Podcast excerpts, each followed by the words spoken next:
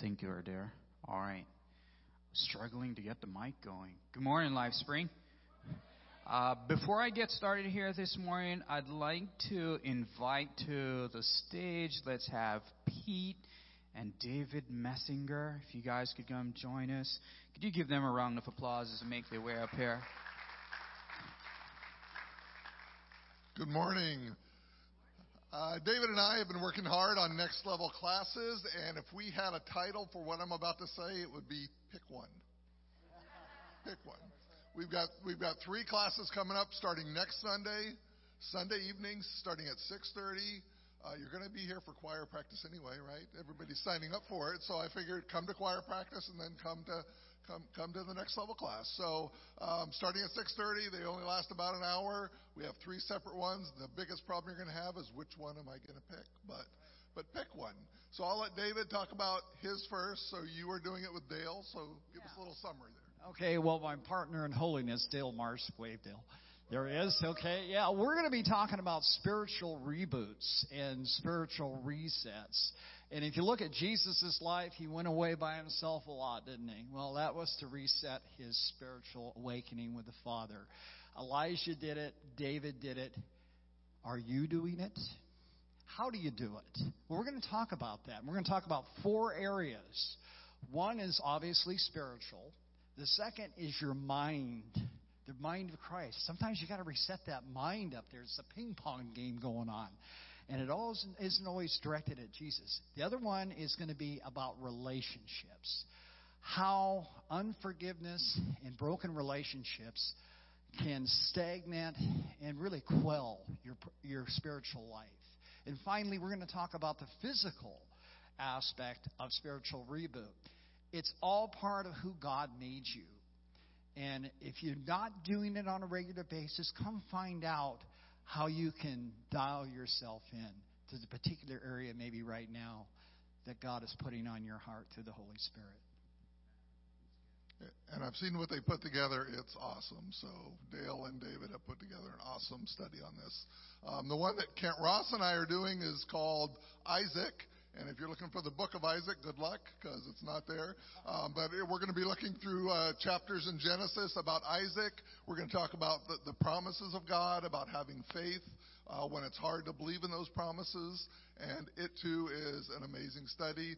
And the last one, uh, Leo Hayes is not here, but but he is doing one on the sheep and the shepherd. Uh, and it too is. If I were sitting where you're sitting, I'd be thinking, which one am I going to pick? But just pick one.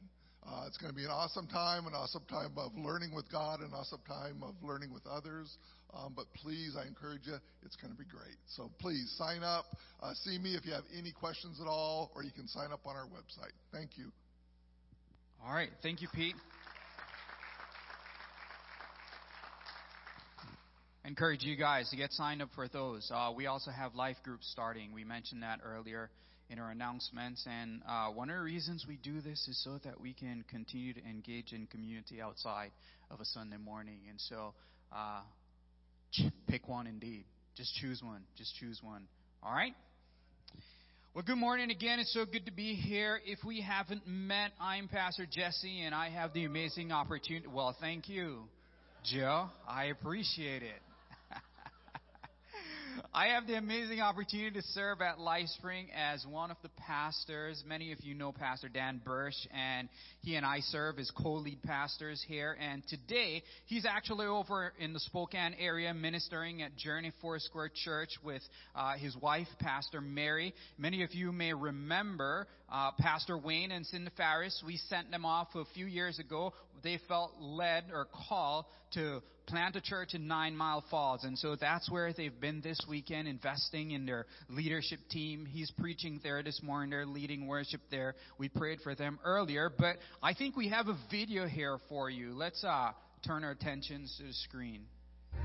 Well, hey, LifeSpring, look who I found. Woo-hoo! All right, we're at Journey Church this morning with Pastors Wayne and Cindy Ferris. I hope you guys are having fun. I miss you. But I'm also telling you, I am so happy to be here. Can we just celebrate what Come God on. is doing Amen. in Nine Mile Falls? Amen. All right. They're excited. We need to be excited as well this morning. All right? Man. Let, All right. Great job. So, you know, before we get started here, I wanted to say thank you. Thank you for an amazing summer. You've shown up in so many ways. And many of you signed up to serve in so many ways at the events we held here at LifeSpring. I had so much fun. I hope that you guys had a bunch of fun too. I've enjoyed our summer series, uh, our series on circles and those in our circles of influence. Back to school Sunday. I mean, how fun was that, huh? That was an amazing Sunday. And, but before all that, we were in the book of Acts. That's not to say that the book of Acts isn't fun. Uh, we've covered all kinds of adventures so far. In fact, I've been greatly encouraged by all the lessons we've learned over the last few months. And this morning, we're heading back into the book of Acts. We'll be in Acts chapter 20, and we'll start up at verse 13. It's been almost three months, and I know that's like so long ago, which means we all need a recap, right? So, Paul, and we'll do that just now. So, Paul had been teaching at the church of Ephesus for three years. And this caused quite a stir, which almost led to a riot because of the gospel's influence in that area, which was hurting the idol maker's trade.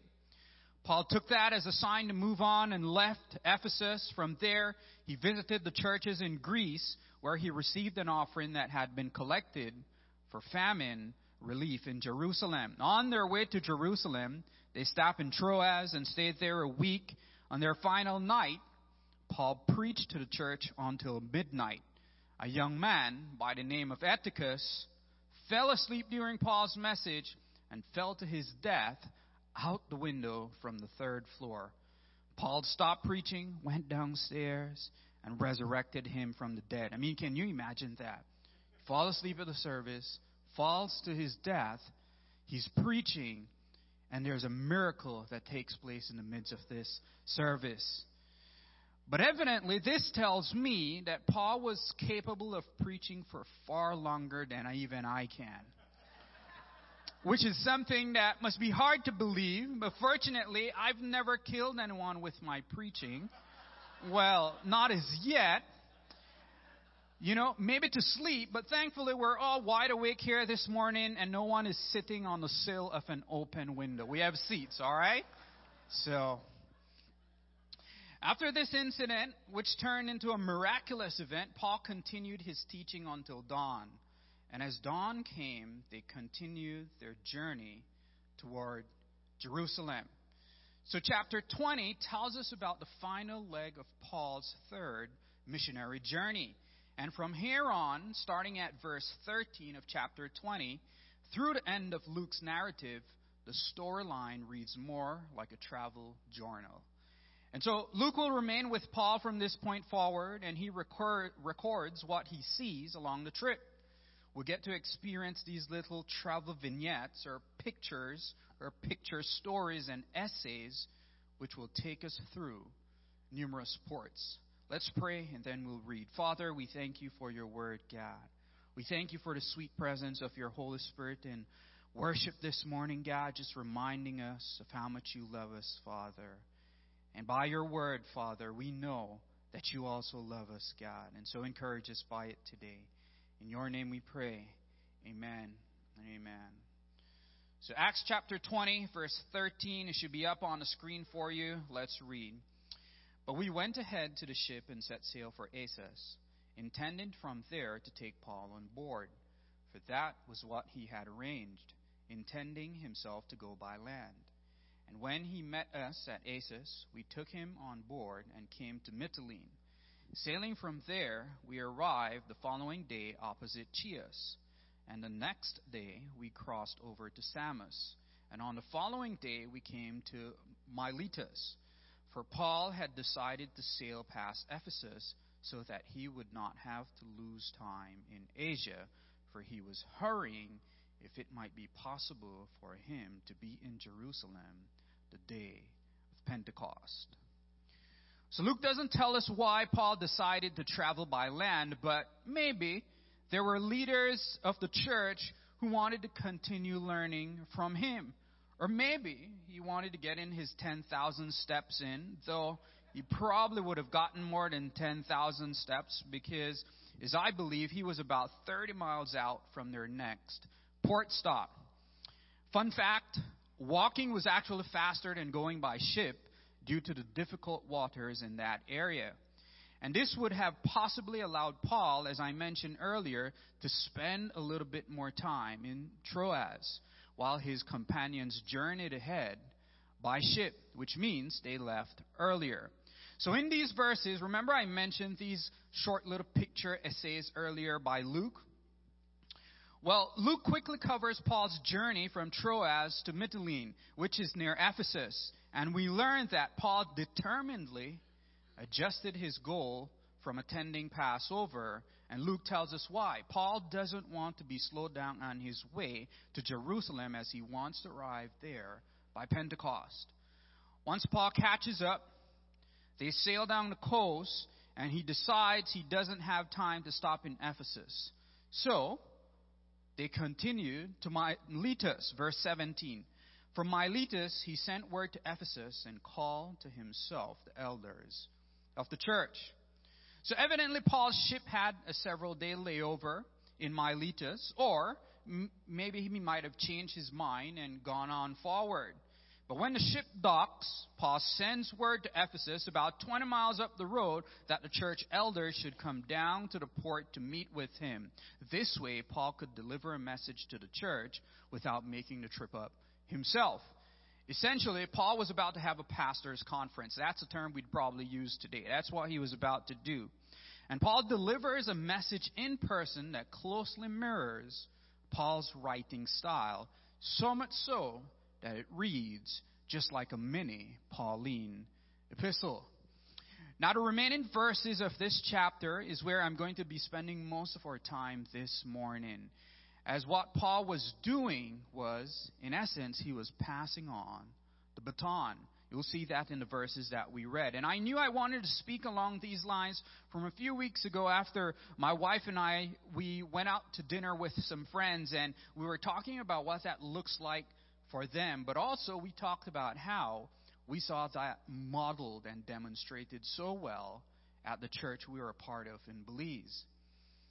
And these conversations got me thinking how each and every one of us sitting here this morning, those of you listening, those of you who will be listening to this in the future, each and every one of us, in some way, in our own right, as believers, are passing on the baton.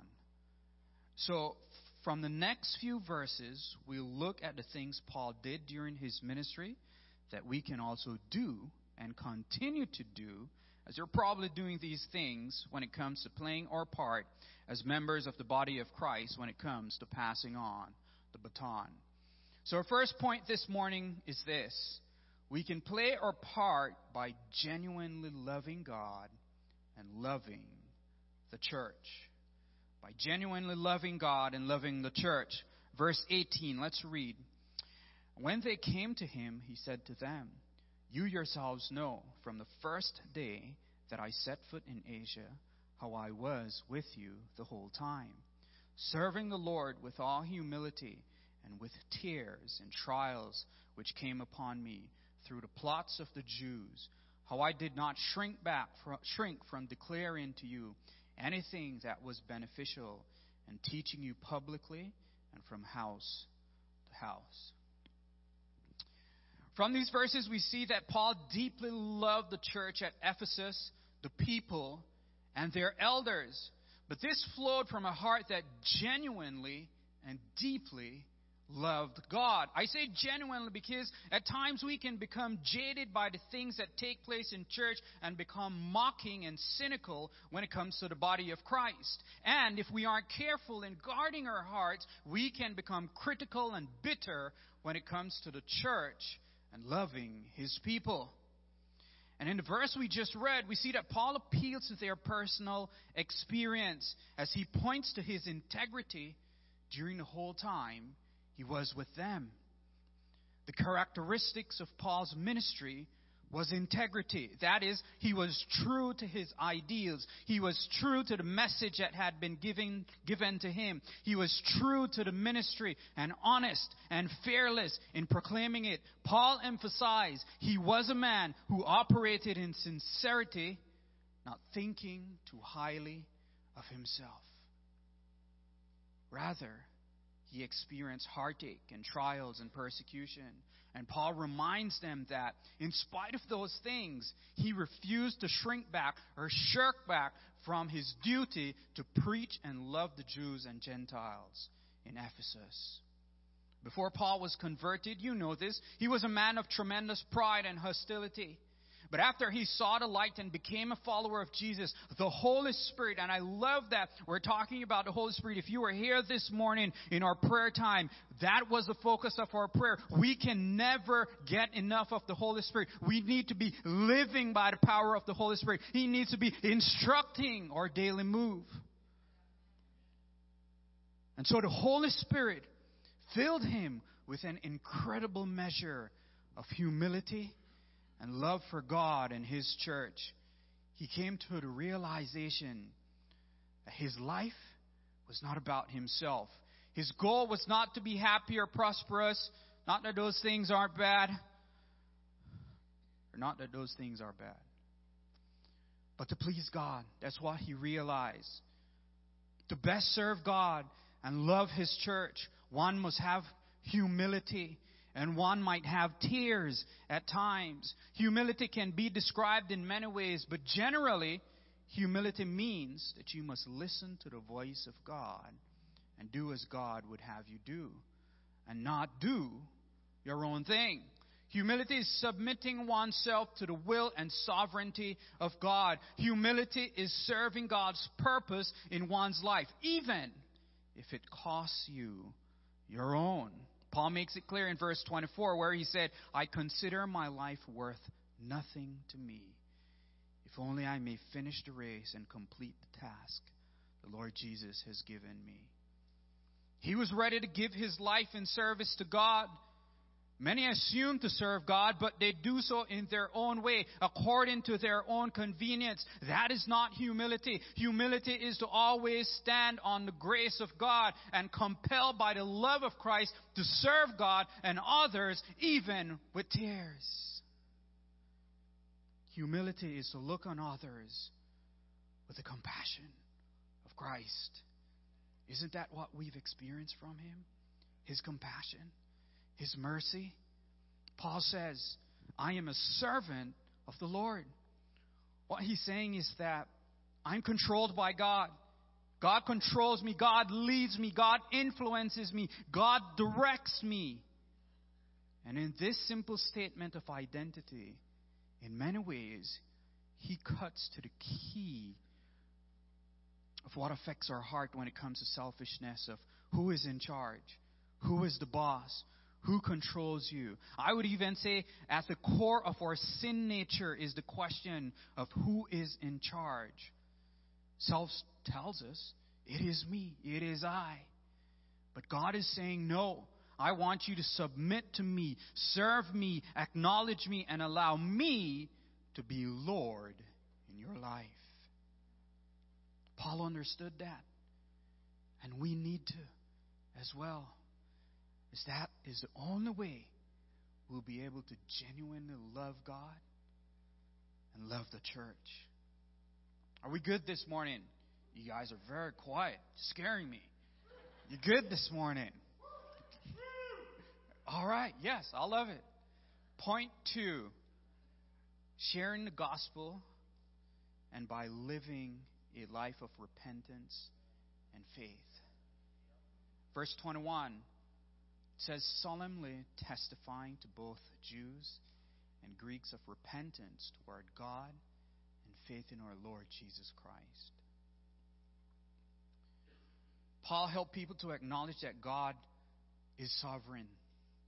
People had lived without God, driven not by the truth, but by their sinful nature. But Paul led them to God. To lead them to God, Paul taught them the life of repentance. Repentance purifies the heart and brings us close to God through faith in Jesus Christ. And we too, today, must teach this. We must teach this. I mean, look at the core of Paul's teaching. We just read it, and he didn't hesitate to teach it. Paul was saying that I have declared to both Jews and Greeks that they must turn to God in repentance and have faith in our Lord Jesus Christ. He taught everything helpful to them. And at the heart of that was the single most important message of all turn to God in repentance. Turn to God in repentance and have faith in our Lord Jesus Christ. Praise God that Paul did not hesitate to preach the message of repentance and faith in Jesus to all men. Men need forgiveness of sin more than anything else in this life. They need the mercy of God. They need to mend their broken relationship with God and return home to God their Father. And repentance and faith in Christ are the only things that can bring men and bring us the only place where we can find such things, which is at the foot of the cross. At the cross, we can witness the greatest act of love in history. At the cross, we can repent of our sins and begin a new life in Him, a life of repentance and faith in Jesus. The song says, What can wash away my sins? Nothing but the blood of Jesus. Nothing but the blood of Jesus. Church, people turning their hearts to God in repentance and having faith in Jesus is the same urgent message for our times, and we must not hesitate to teach it. Amen? Point three by being faithful and by raising up leaders, by being shepherds. Verse 22 to 31. And now, behold, Bound by the Spirit, I am on my way to Jerusalem, not knowing what will happen to me there, except that the Holy Spirit solemnly testifies to me in every city, saying that chains and afflictions awaits me there. But I do not consider my life of any account as dear to myself, so that I may finish my course and the ministry which I receive from the Lord Jesus, to testify solemnly of the gospel of God's grace. And now behold, I know that all of you, among whom I went about preaching the kingdom, will no longer see my face. Therefore, I testify to you this day that I am innocent of the blood of all people, for I did not shrink from declaring to you the whole purpose of God.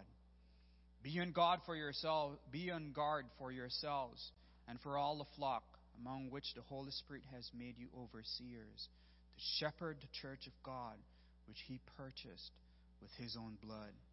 I know that after my departure, savage wolves will come in among you, not sparing the flock, and from among your own selves men will arise, speaking perverse things to draw away the disciples after them. Therefore, be on the alert, remembering that the night and day for a period of three years I did not cease to admonish each one with tears. We see here Paul further addressing the elders of the church. He had spent three years of his life pouring out to them and pouring into them. And likewise, Paul commanded them to be shepherds. Paul knew that the shepherd life was not easy, for it involves much self sacrifice and faithfulness. Nevertheless, Paul commissioned them to be shepherds of the flock of God, like the good shepherd we know, Jesus. And as a church, we recognize and realize the need for pastors, life group leaders, and others who can lead and protect the church congregation. We need to disciple them, raise them up, equip them, and call them to lead us. We've done that here at LifeSpring, and we'll continue to do so. But this is not just for pastors or life group leaders or next level teachers or those who lead ministries. This is for everyone. Everyone needs to be involved in discipleship. Every member needs to be a minister, all the way from children's ministry up to youth ministry, all the way up. How do we do that? By learning the whole counsel of God This is one of the reasons we do life group. It's one of the reasons we do next level classes, a Bible reading plan, and so many other things that we do here at LifeSpring.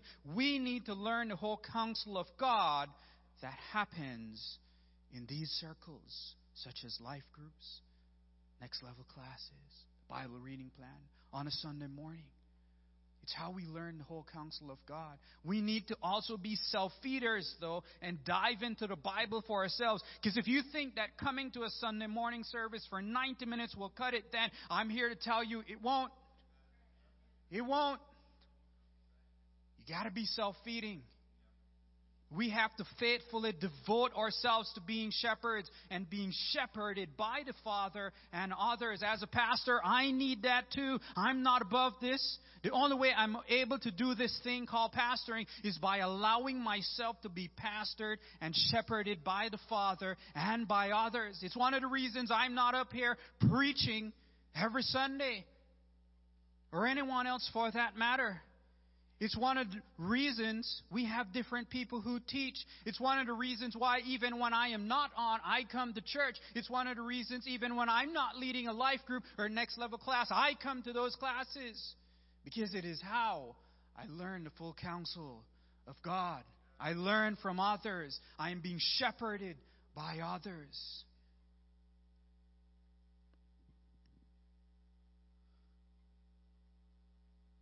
So we need to do that.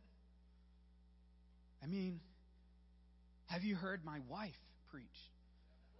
Have you heard Pastor Laura? Have you heard Pastor Mary? These are amazing people that we get to learn from, and so many others. We have over 13 pastors here at this church. Can you imagine that? 13 pastors. It is. And I get to learn from them. And so do you. So do you.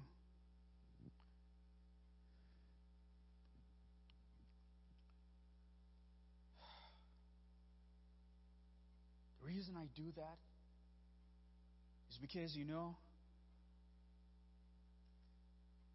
being pastored and shepherded by others is how we get to do community and do life with each other. It's how we get to carry each other's burdens. It's how we get to see the Holy Spirit working inside each and every one of us. And if we aren't doing those things in our lives, then it's going to be so easy to fall into believing whatever we want to believe as believers. Because some of the theology that's out there today, I'm like, we can't be reading the same Bible, my friend. Because Paul met many hardships, persecutions, and sufferings, risking his very life. But he never betrayed the mission Jesus gave him, nor was he deterred from fulfilling it. Paul carried his mission to the end because he loved Jesus and the gospel more than he loved his own life. I love the local church. I love the local church. We must have a deep love for the church and for gathering with other believers. Paul knew in his heart that in this world there's nothing worth living for other than serving the gospel. In fact, in his exhortation to the elders, Paul speaks to the future. We just read it and alludes to even more trouble. And he does this because Paul wants them to remember his example in a specific way contending with persecution and enemies of the gospel, and to do so with one particular response preaching the truth boldly without fear and compromise. We're not building a church here around one any one personality. We're building it. The Lord is the one who builds his church, but we want to be informed by his word. That is why we spend time in His Word. Church, people will mock you for the sake of the gospel, but we must be faithful in preaching the truth boldly, without fear or compromise. Faithful, faithful, faithful. Amen? This brings us to our last point for this morning. How do we remain faithful? by sacrificially serving.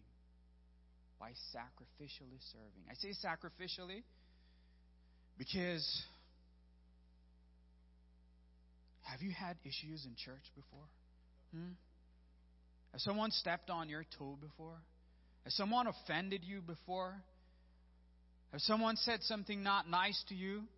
Or maybe you had expectations of someone and they never followed up with you.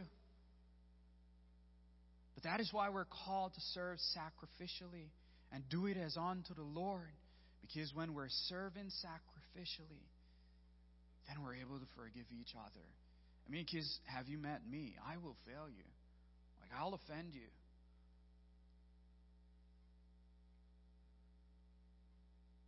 I will, because I'm only human. I'm only human. So we must sacrificially serve. Verses 32 to 35. And now I entrust you to God and to the word of his grace, which is able to build you up and to give you the inheritance among all those who are sanctified. I have coveted no one's silver or gold or clothes. You yourselves know that these hands served my own needs and the men who were with me. In everything I showed you that by working hard in this way you must help the weak and remember the words of the Lord Jesus, that he himself said, It is more blessed to give than to receive. Paul committed them to God, for even if they had had the best shepherd in him, only God is able to keep and protect them. Paul was entrusting them to God's care. And sometimes there's nothing else that a shepherd can do. Paul sacrificed time and time again for the church. And they loved him in return. But he entrusted them into God's care. And as a church body, we're called to serve each other sacrificially. Paul reminds them of his own life, a life free from material pursuits, but rather full of selfless service, of much sacrifice for the children of God, especially the weak. He had learned this kind of life from his own good shepherd, Jesus. He demonstrates that through his ministry, even toward us today. But he learned it through Jesus, who taught him it is better to give than to receive.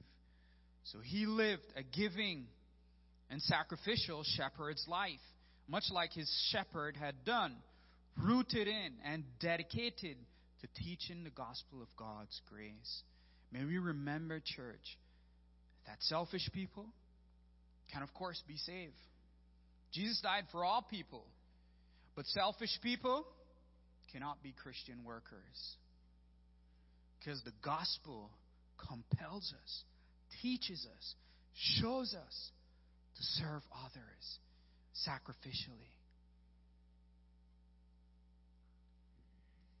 Thus, Paul summarizes everything Jesus and he himself did and said in, the last, in this last sentence it is more blessed to give than to receive. As Jesus' people, he urged them to grow in sacrificial love of the Lord Jesus.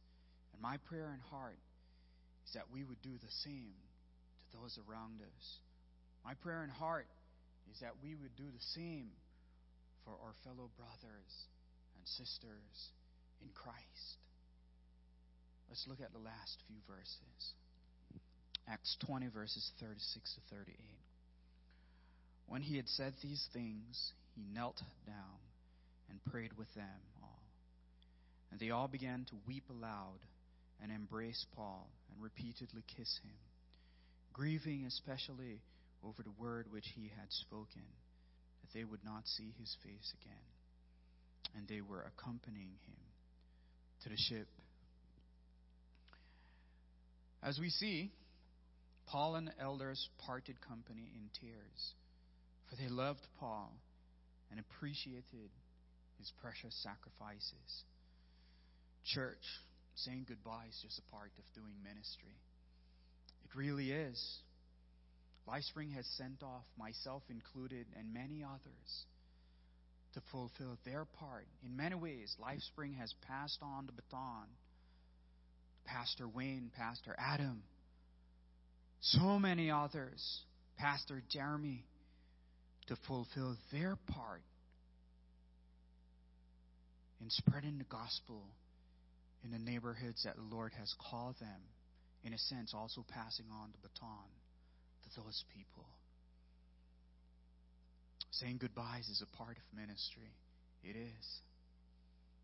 So, LifeSpring, let's keep passing the baton. And we can do that again by genuinely loving God and loving the church, sharing the gospel, and by living a life of repentance and faith, by being faithful, by raising up leaders and being shepherds, and by sacrificially serving. I encourage you today get engaged in community. It's messy, but it's worth it. It's worth it. At this time, I want to invite the worship team up front. And as they make their way up here, I want to leave you with this last story. I believe uh, I have some pictures of my grandmother here. This is my grandmother. And I had a unplanned personal trip to LA this past week. I hadn't seen her in five years. She lives in Belize. She used to live in LA, but she retired in Belize. She's 84 years old now. She's back stateside for health checkups. And while there, I was reminded of the seeds she has sown in years past. Seeds of genuine love for God and the church. Sharing the gospel with my mom and how that is extended to me so many years later. Because of her influence, my mom raised us in a Christian home.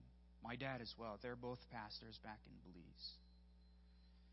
So don't be discouraged. I tell you that to say, don't be discouraged. I also show you that picture of my grandmother because she's still doing that today. And so you're not too young or not too old to be sowing seeds.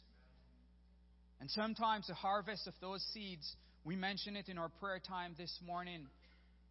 A lot of working with the Holy Spirit, it's a long process. So I encourage you, keep sowing the seeds of the faith to those around you, your kids, your grandkids, your brothers, your sisters, that neighbor, that coworker, that parent. Keep sowing those seeds. Because no matter if we've dropped the baton or aren't feeling very fast lately, we have the opportunity today to press into what God is calling us to do. I believe God has something special for Life Spring as we go into the fall. Let's love God and people with all our hearts. Let's press into community this fall. Some life groups are starting this week. If you haven't signed up, get signed up. Myself and Braden, we're leading a group. Group, group. I don't know what that is. We're not doing that. We're leading a group on Tuesday mornings at 7 a.m. You want to get signed up for that, you can do that online. Come talk to me or talk with Braden. Pete mentioned it a little while ago. We have next level classes starting. Get signed up. Serve each other sacrificially, church. And I'm not saying that you aren't doing that. I see so many of you doing that in the most difficult of seasons in your life. You're doing that. But let's continue to press in to what the Lord has in store for us. Amen. Let me pray for you. Father, I thank you for your word, God. I thank you that in Scripture, time and time again, your word compels us, teaches us, and shows us to lead a sacrificial life, God. May we esteem others above ourselves, Father, whether that be in the church and even those we come in contact with in the world, God. We're part of this world and we're called to be your hands and feet. We're called to be your witnesses, God. I ask, Lord, may we truly continue to live that out in our lives. Father, and we'll fail at that in times, but I pray that in our shortcomings and in our failure, may we not remain down, God. May we lift our eyes onto you and keep standing up. Keep getting back up, God. And in those gaps, Father, I pray that may your Holy Spirit does what only it can does and minister even in our shortcomings, Father. I pray for the seeds that have been sown to generations and generations, God. I pray, Lord, may we not grow weary in doing good, God. May we truly not grow weary, God. May we continue to water. May we continue to speak life. May we continue to reach out. May we continue to influence, Father, in every space you've placed us in, God. We thank you for your word today, God. I'm excited that I get to do this with a group of people who have a deep love for your local church and for you, God. Because it's from that place that all these other things will flow. We thank you. In your name we pray. Amen.